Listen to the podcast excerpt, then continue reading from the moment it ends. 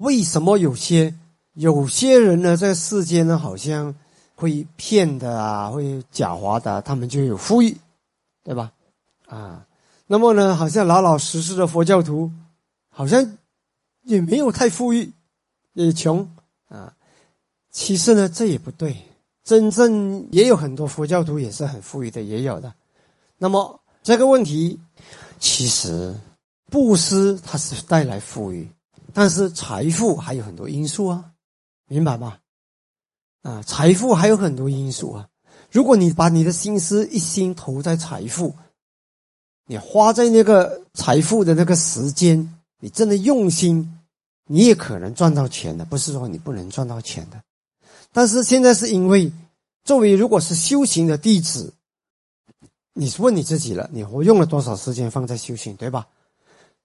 那么你一个人他也许没有做这样的布施，但是他真的用他的大部分的时间投入，甚至有孩子都没管，家庭都没有照顾好，就把所有的精力投入在赚钱和财富，那他投入在财富上的，在占据他生命中的几个百分之比很大。对吧？可能百分之九十的注意力都在财富。那我们呢？我们做供养，供养是供养多少次？一次、两次、三次、四次，对吧？那么呢？其实你有花多少时间在汇报、追求、寻求汇报、智慧的开发，对吧？所以你花多少时间在财富的追求？我们修行人在财富的追求很少的。因为我们要的是更大的法宝，所以这也是一点。所以，如果你只花在财富的追求，百你生命的百分之二十，跟一个人花他百分之九十在追求财富，那当然是不能够这样子来比吧。你就算是有功德，也不会这么随便成熟嘛，对吧？你要成熟，东西要有条件。你有再好的种子，你没有那个时间去种，它也没有这么快成熟，对吧？他那个人，就算他的种子不是最棒，但是他很努力的去种，他把所有的精力用在那个栽培和翻本，他当然就财富的效果就比较明显的看到，就这么简单，很简单，哦，这是还有一个原因，是因为我们发的愿是什么愿？我们做了功德，我们发什么愿？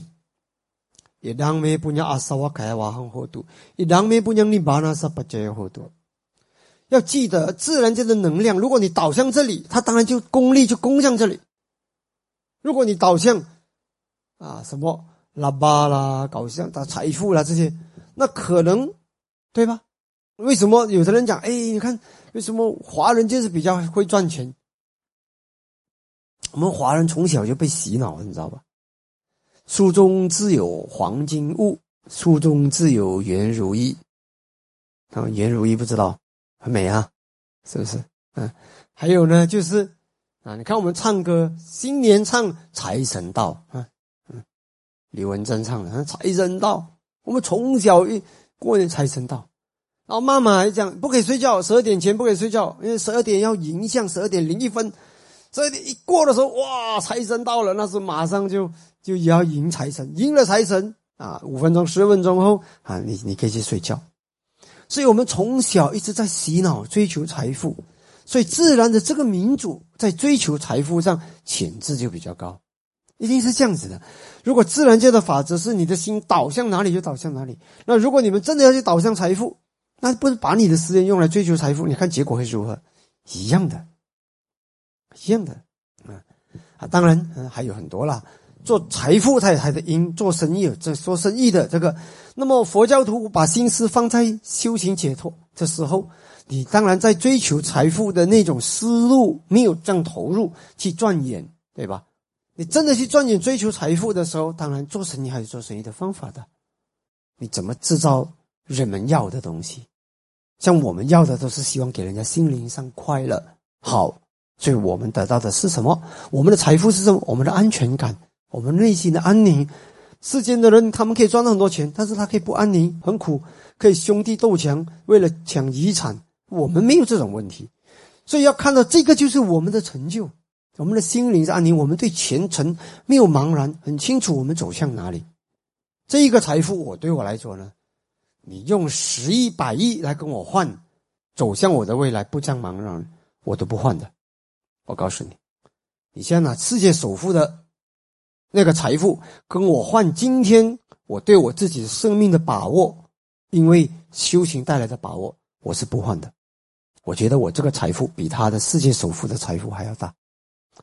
当然，你们相信吗？个人个人笑。有的人讲啊，你这个人吃不到葡萄说葡萄酸，人家没有钱就讲不羡慕那个钱。我真的是发自内心，我对那个东西不羡慕。啊，如果是不需要很大的劳力送给我，我也不会拒绝，反正可以见道场。但是呢，如果说交换，我是不换的，因为你那个财富，你其实一辈子也用不完，然后没搞不好你一下子就死了，你还想用多少年？对不对？能享用多少年？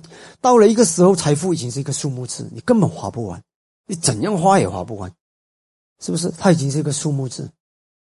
接着只是用荣誉啊，每次那个 fops 把你放在啊，你的你 你是世界首富啊，第二富啊，就是那个那个排位而已啊。其实你用不上，对不对？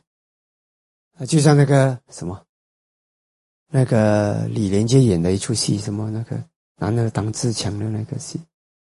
说，就是那个不王黄飞鸿的戏还是什么？有一出戏，以前我们我出来前就看过。后来拿到那个武士的，他是武士的，抢那个武士的牌。后来讲到你是什么狮王，拿到那个牌，他讲这样多人死，为了争取这个，打死死伤伤死了这么多，只为了这个牌，他看到一点意义都没有，他把它甩回给朝廷，他就走掉，就不稀罕你这个牌。他是得到了才讲不稀罕，太笨了，早就不应该去争取、去追求。所以这是一点哦。所以我们当我们讲到姻缘的时候，这种东西你要够透彻才会看得明白的。所以有些人如果是你是觉得，哎，我这做做佛教徒就是应该什么东西都好过人家，不会的。你如果是天天只是打坐，你不调一下你的身体，你可能会修到很有智慧。